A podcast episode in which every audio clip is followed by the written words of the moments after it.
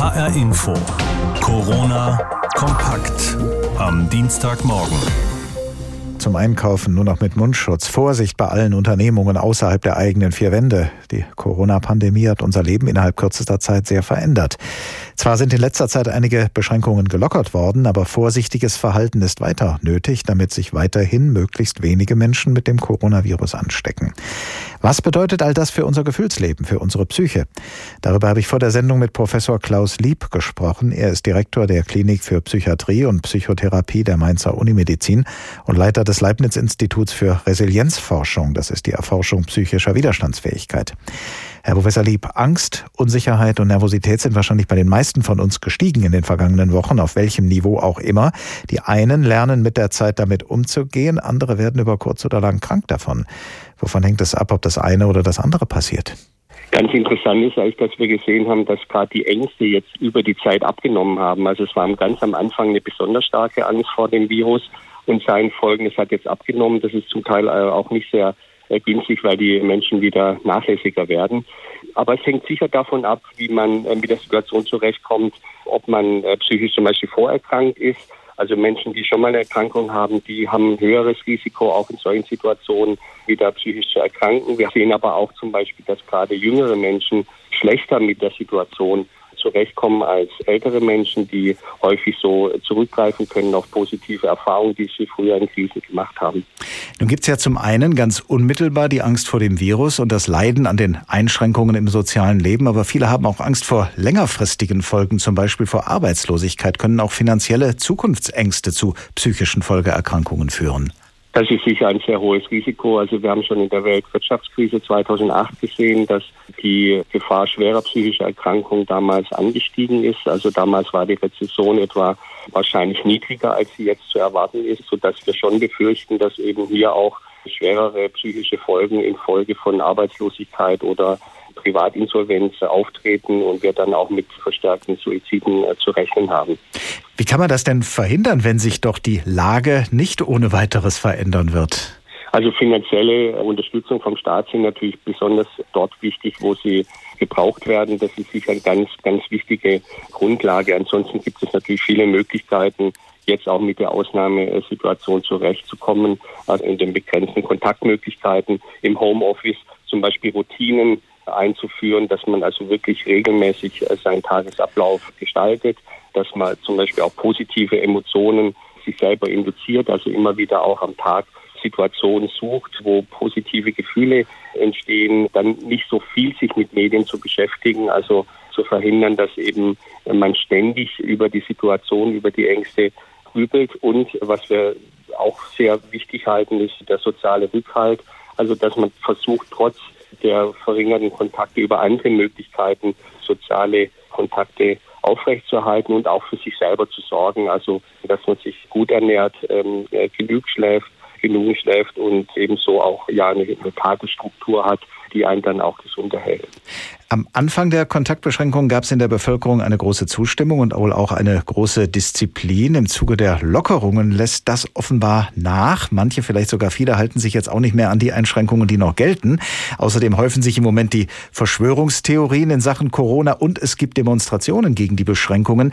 Sind das alles Ventile, um den Druck abzulassen? Ist das aus Ihrer Sicht eine Art von Stressbewältigung? Ich denke sicher, dass jeder versucht, Erklärungen zu finden für die Situation und das ist eine besondere Ausnahmesituation und da ist der Weg sehr schnell auch dann für das, was schwierig nachzuvollziehen ist, dann auch durch solche Theorien zu erklären. Ich denke aber, dass der weitaus größte Teil der Bevölkerung sehr vernünftig und rational und auch wissenschaftlich basiert damit umgeht und dass das kleinere Gruppen sind, die hier jetzt aufspringen man kann es psychologisch auch ein Stück weit verstehen, aber ich denke, dass das Entscheidende ist, dass wir uns hier an die wissenschaftlichen Erkenntnisse halten und auch ein Stück weit diese Unsicherheit der Situation, keiner weiß genau, wie es weitergeht, ein Stück weit auch akzeptieren und aushalten und jetzt eben auf das Vertrauen, dass wir diese Krise bewältigen können. Was ist denn für die Psyche eigentlich gesünder, sich an Regeln zu halten oder gegen sie aufzubegehren oder sich von ihnen frei zu machen?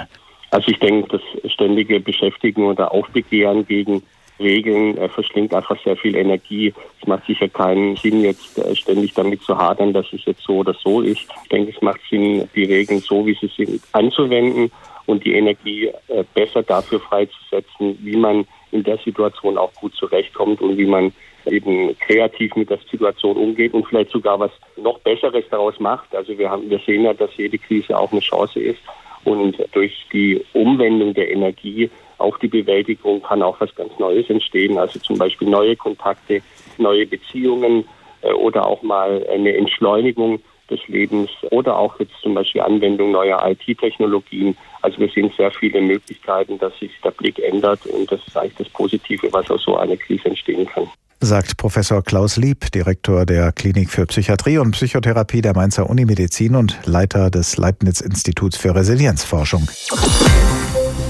Menschen, die psychisch labil sind, haben es jetzt in der Corona-Krise besonders schwer, denn was ihnen helfen könnte, nämlich Kontakte mit anderen Menschen, das ist ja bis auf weiteres eingeschränkt. Darunter leiden aber auch Menschen, die nicht unbedingt psychisch labil sind, die sich aber trotzdem Sorgen machen und nun mit diesen Sorgen allein bleiben. Eine Hilfe können da Krisentelefone sein, die in Frankfurt zum Beispiel von der Uniklinik, vom Sozialpsychiatrischen Dienst oder von der Bürgerstiftung eingerichtet worden sind. Unsere Reporterin Vaja Stavrianos hat mit Menschen gesprochen, die sich am Telefon um die Ängste und Sorgen anderer Menschen kümmern. Claudius Rees arbeitet im psychosozialen Dienst der Stadt Frankfurt. Er und sein Team aus Sozialpädagogen und Psychiatern sind die erste Hilfe, wenn Menschen sich in einer psychischen Notlage befinden. Er weiß, dass zurzeit die Nachfrage nach Beratung steigt. Ich denke allgemein, dass viele Menschen äh, sehr ängstlich darauf reagieren und ich sehe da einen deutlichen Kontrast zu solchen öffentlichen Statements, wir halten zusammen und zusammen gegen Corona und äh, sondern dass man auf der zwischenmenschlichen Ebene eher viel Angst spürt. Manche Menschen trauen sich nicht, diese Angst direkt anzusprechen. An Beratungstelefonen werden oft zunächst faktische Sorgen vorgeschoben. Bei genauerer Nachfrage ist es aber eine diffuse Angst und die Belastung durch die Corona-Krise, die die Menschen antreibt. Ich glaube, diese anderen Ängste, die ja auch äh, da sind aufgrund der Maßnahmen der Einschränkungen, Existenzängste finanzieller Art, Jobverlust. Das sind, glaube ich, Sachen, die äh, werden auch an die Corona-Hotline zum Beispiel herangetragen, eher auf so einer scheinbar rationalen Ebene. So, wo, wo kriege ich finanzielle Unterstützung? Solche geballten Sorgen auch um die finanzielle Situation und die Ungewissheit, wie lange die Pandemie noch geht, können dann zu einer psychischen Belastung führen, bei der die Menschen professionelle Hilfe brauchen. Ja, ich glaube, das ist hier eher so unausgesprochen im Hintergrund. Das kann sicher dann auch akut zum Problem werden. Und ich denke, es ist nicht selten, dass auch solche Menschen sich aufgrund von, von finanzieller Not oder finanzieller Angst umbringen. Noch schwieriger ist die Situation für Menschen, die bereits ärztliche Hilfe beanspruchen oder sogar in Einrichtungen für psychisch Kranke leben. Sie werden angehalten, ihre Kontakte nach außen zu beschränken. Doch sind derzeit auch Werkstätten, Tagespflegestätten und auch Beratungsstellen geschlossen. Die Tagesstruktur fällt weg. Ein Problem, das auch Manfred Desch vom Hessischen Landesverband der Angehörigen Menschen psychisch Kranker kennt. Stellen Sie sich vor, Menschen mit einer schweren psychischen Erkrankung leiden oft unter dem Bedürfnis, zurückgezogen zu leben. Es herrscht auch oft soziale Scham über die eigene Situation. Diese Hilfen können eben nur per Telefon und damit auch nur eingeschränkt zur Verfügung gestellt werden. Deshalb gibt es jetzt für die Sorgentelefone und Anfragen in Frankfurt auch mehr Beratungstelefonzeiten und Hausbesuche in Krisensituationen. Das berichtet unsere Reporterin Vaja Stavrianos. HR Info. Corona kompakt am Dienstagmorgen. Corona, ja, das kann ganz schön aufs Gemüt schlagen. Die täglichen Nachrichten über neue Infizierte, mehr Verstorbene, über drohende Pleiten und steigende Arbeitslosenzahlen, die sind auf die Dauer nicht leicht zu verdauen. Das gilt besonders für Menschen, die schon eine psychische Erkrankung haben. Gerade Menschen mit Depressionen oder einer Angststörung können durch die Flut beunruhigender Informationen aus dem Gleichgewicht geraten und brauchen unter Umständen psychiatrische Behandlung. Und tatsächlich, die Kliniken, die sich auf psychiatrische Akutfälle spezialisiert haben, merken die Auswirkungen der Pandemie deutlich, berichtet berichtet unser Reporter Tobias Lübben. Die Klinik Hohe Mark am Rand von Oberursel wirkt wie ein Ferienpark. Ein Ensemble von modernen und alten Gebäuden auf den Höhen des Taunus, umgeben von Wäldern und Wiesen. Aber von Urlaubsstimmung kann keine Rede sein, sagt Markus Steffens, Chefarzt der Allgemeinen Psychiatrie. Er spüre in der Klinik den Druck der Krise. Es ist so, dass wir nach wie vor einen hohen sogenannten Aufnahmedruck haben, dass also Menschen kommen und zur Aufnahme streben. Und das, obwohl es auch so ist, dass es eine Reihe von Menschen gibt, die aus Ängsten, sie könnten sich irgendwie anstecken, erst sehr spät zum Krankenhausaufenthalt kommen. Das berichten auch andere Akutpsychiatrien in Hessen. Zu Beginn der Corona-Pandemie hätten viele Betroffene versucht, ihre Beschwerden zu Hause auszusitzen. Aber das gehe nur eine Zeit lang, sagt Dieter Braus, Leiter der Psychiatrie an den Horst-Schmidt-Kliniken in Wiesbaden. Die Mischung aus Ängsten, etwa vor einer Covid-19-Erkrankung, und Einsamkeit, befördert durch Kontaktsperren, mache manche Menschen langfristig krank. Die kriegen die Schlafstörungen, die äh, ziehen sich immer weiter zurück. Je länger die Situation anhält, werden die dann zeitverzögert so schwer depressiv, dass sie dann stationär kommen. Verschärfen könne sich das Problem, wenn auf die Pandemie eine Wirtschaftskrise folgen sollte. Der Zusammenhang zwischen solchen Krisen und psychischen Erkrankungen sei gut erforscht. Deutliche Effekte hätten sich etwa nach der Finanzkrise von 2009 in den USA feststellen lassen, sagt Braus. Dieser Effekt könne auch jetzt eintreten.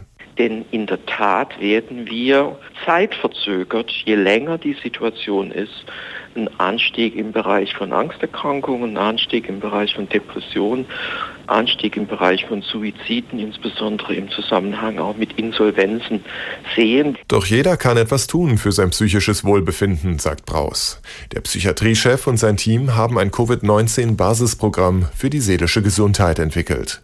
Ganz oben auf der Liste steht Nachrichtenkonsum begrenzen. Eine halbe Stunde täglich sei völlig ausreichend. Stattdessen mal raus ins Grüne oder mit einem Freund oder Verwandten telefonieren. Solche und andere Tipps reichen allerdings nicht, wenn zum Beispiel eine Depression schon stark ausgeprägt ist. Dann ist professionelle Unterstützung nötig, sagt Markus Steffens von der Klinik Hohe Mark. Wenn eine psychische Krise sich zuspitzt, und das ist unbedingt der Empfehlung, wenn dieser Druck steigt, unbedingt Hilfe suchen. Und diese Hilfe wird nun auch nachgefragt. Die psychiatrischen Kliniken in Hessen haben viel zu tun. Aber nicht jeder, der mit negativen Gedanken oder Angstzuständen kämpft, muss gleich in die Klinik. Es gibt, darauf weisen alle Kliniken hin, auch viele telefonische Beratungsangebote. Die lassen sich leicht im Internet finden, etwa auf der Seite offeneohren-hessen.de. In der Corona-Krise stehen die Zeichen ja im Moment eher auf Lockerung. Seit gestern gehen auch hier bei uns in Hessen wieder mehr Kinder und Jugendliche in die Schule und auch Restaurants nehmen langsam und unter Beachtung aller möglicher Vorsichtsmaßnahmen ihren Betrieb wieder auf. Zaghafte Schritte also zurück in Richtung Normalität. Und trotzdem ist immer wieder zu hören, die Pandemie ist noch nicht überwunden. Wir stehen immer noch eher am Anfang des Weges. Denn es droht, so heißt es, eine zweite Infektionswelle. Das heißt, wir müssen damit rechnen, dass die Infektionsraten wieder steigen, dass auch wieder mehr Menschen schwer an Corona erkranken und dass unser Gesundheitssystem dann vor der Herausforderung steht, sich um möglichst alle Schwerkranken kümmern zu können. Um zu vermeiden, dass wir in einem solchen Fall erneut das öffentliche Leben herunterfahren müssen, so wie das Mitte März geschehen ist, könnte die sogenannte und viel diskutierte Corona-App einen wichtigen Beitrag leisten. Noch gibt es sie nicht, aber nach wochenlangen Diskussionen nimmt sie nun allmählich Gestalt an. In den letzten Tagen sind immer mehr Details veröffentlicht worden, wie diese App funktionieren soll und damit hat sich mein Kollege Oliver Günther intensiv beschäftigt. Vor der Sendung habe ich mit ihm gesprochen und ihn zunächst gebeten, uns noch einmal die Idee hinter dieser Corona-App zu erklären. Also diese App soll grundsätzlich mithelfen, unkontrollierte Verbreitung des Coronavirus zu verhindern, wenn es zum Beispiel zu so einer zweiten Infektionswelle kommen sollte. Und zwar, indem die App ihre Nutzer möglichst schnell warnt. Achtung, du hast dich in den letzten Tagen wahrscheinlich infiziert. Ich erkläre das vielleicht mal an einem fiktiven Beispiel. Stellen wir uns vor, ich bin vor zwei Tagen mit der S-Bahn gefahren und mir gegenüber hat jemand gesessen, der inzwischen an Covid-19 erkrankt ist. In der Regel fragt dann das Gesundheitsamt diese Person, zu wem hatten sie den Kontakt, damit wir die Leute informieren können. Aber diese Person, dieser Erkrankte, der kennt mich ja gar nicht. Das ist ja eine zufällige Begegnung eben in der S-Bahn gewesen. Wenn wir jetzt aber beide diese App nutzen, dann ist es anders. Dann haben unsere Smartphones sozusagen automatisch registriert, dass wir beide in der Bahn nahe zusammengesessen haben. Und wenn dann mein zufälliger S-Bahn-Nachbar erkrankt ist und er diese Information in die App gibt, dann kann mich die App wiederum warnen, Achtung, du hast dich vielleicht angesteckt. Und das kann dann zumindest verhindern, dass ich weitere Menschen infizieren, wenn ich zum Beispiel nicht mehr zur Arbeit gehe, wenn ich mich mit niemandem mehr treffe, wenn ich in Selbstquarantäne gehe und das wäre dann so eine Methode, wie man dann die Infektionsketten unterbrechen könnte. Nun sind, wie ich vorhin schon gesagt habe, in den letzten Tagen einige Details dazu veröffentlicht worden, wie diese App ihre Aufgabe erfüllen soll. Was sind aus deiner Sicht die wichtigsten Aspekte? Also ein ganz wichtiger Punkt ist, wie zuverlässig diese App funktioniert. Denn das ist ein zentrales Problem, dass wenn ich drei oder viermal die Warnung bekommen habe, du hast dich wahrscheinlich infiziert, bleib zu Hause und das mache ich und das stimmt aber nicht, das waren Fehlalarme, dann werde ich mutmaßlich die App wieder von meinem Handy runterlöschen. Deshalb ist jetzt offensichtlich geplant, dass mir als Nutzer ein sogenannter Risikowert angezeigt wird. Das wird mutmaßlich eine Zahl sein, die mir dann anzeigt, habe ich ein eher geringes Infektionsrisiko aufgrund einer Begegnung oder ein sehr hohes Risiko. Und das soll mir dann als Nutzer die Möglichkeit geben, nochmal ein besseres Gefühl für die Warnung zu bekommen, die besser einordnen zu können. Im Hintergrund dieses Risikowerts äh, liegen offensichtlich verschiedene verschiedene Faktoren. Allerdings, auch das wird immer deutlicher, je präziser und besser die App arbeiten soll, desto mehr Strom wird sie verbrauchen. Stichwort Akkulaufzeit.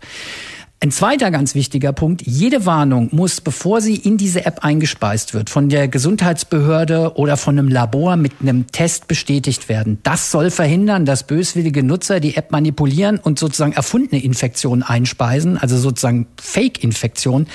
Denn das würde das System ja mutmaßlich äh, sabotieren und ad absurdum führen.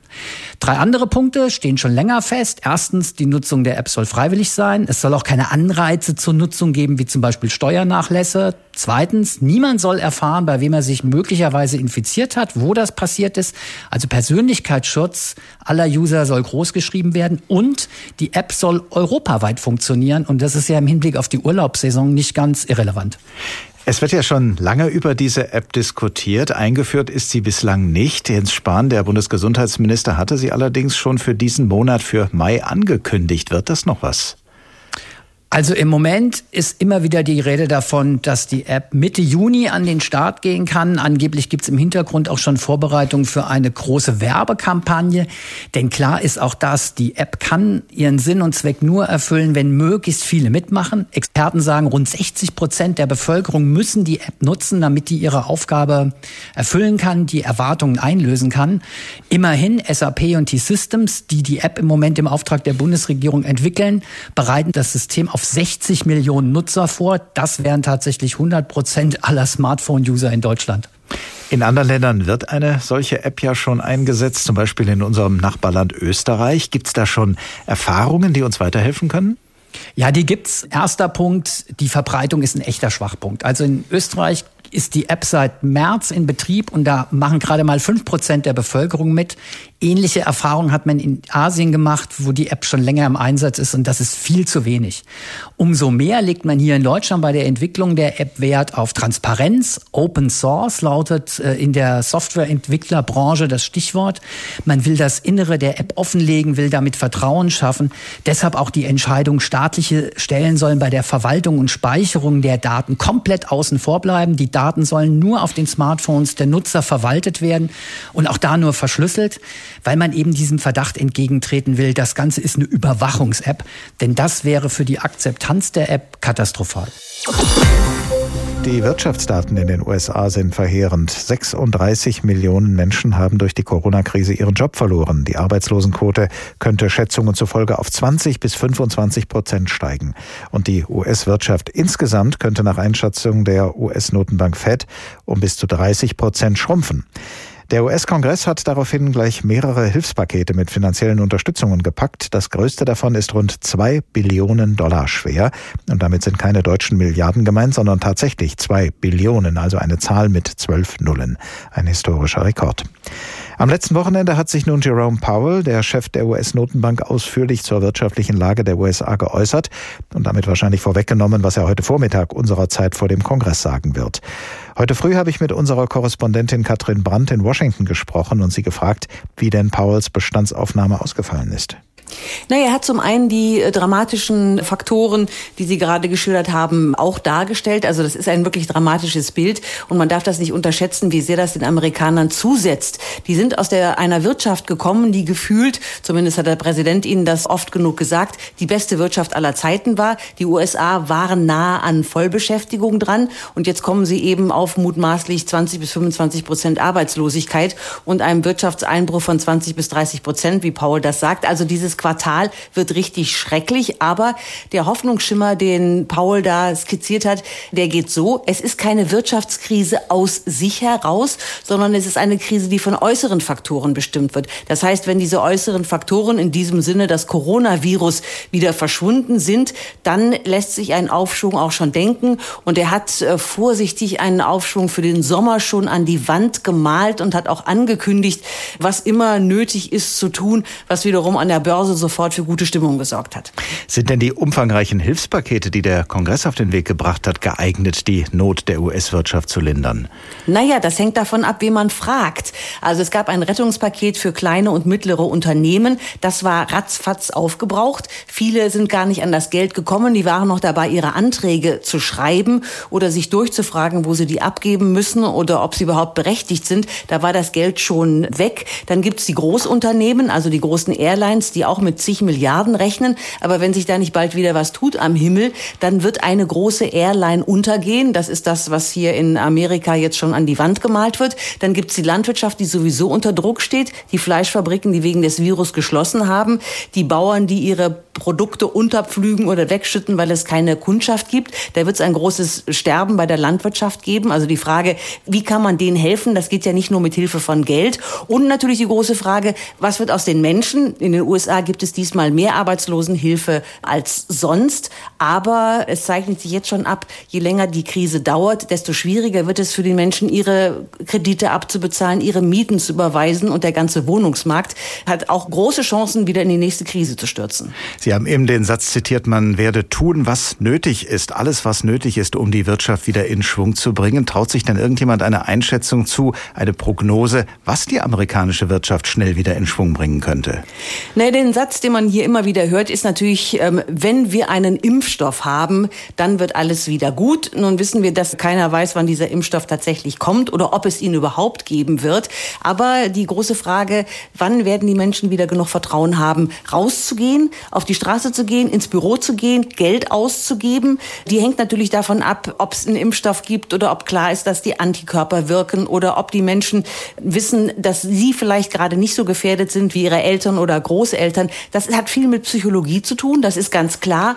Aber die amerikanische Wirtschaft ist natürlich auch, wie soll man sagen, durchaus elastisch. Sie hat in den vergangenen Jahren bewiesen, dass sie auch die große Rezession, wie es hier immer heißt, von 2008 überstehen kann. Also das Vertrauen ist hier groß in den amerikanischen Unternehmergeist, nur davon bleibt nicht viel übrig, wenn das jetzt noch über Monate so weitergeht. Was hört man denn eigentlich von der Opposition in den USA, von den Demokraten? Können die sich hinreichend Gehör verschaffen und wenn ja, mit welchen Vorschlägen?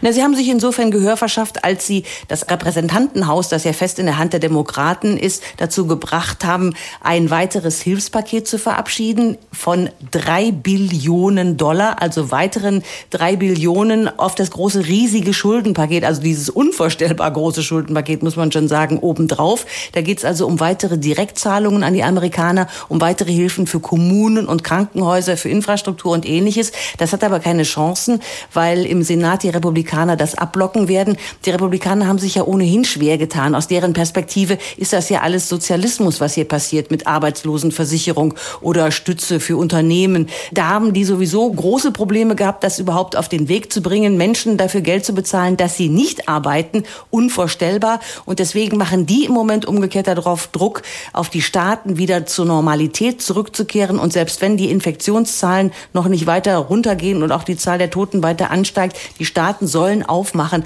um wieder zur Normalität und zur normalen Wirtschaft zurückzukommen. Informationen und Einschätzungen unserer Korrespondentin Katrin Brandt zu den wirtschaftlichen Folgen der Corona-Pandemie in den USA und zu den Maßnahmen, um sie abzumildern. HR Info. Corona kompakt am Dienstagmorgen.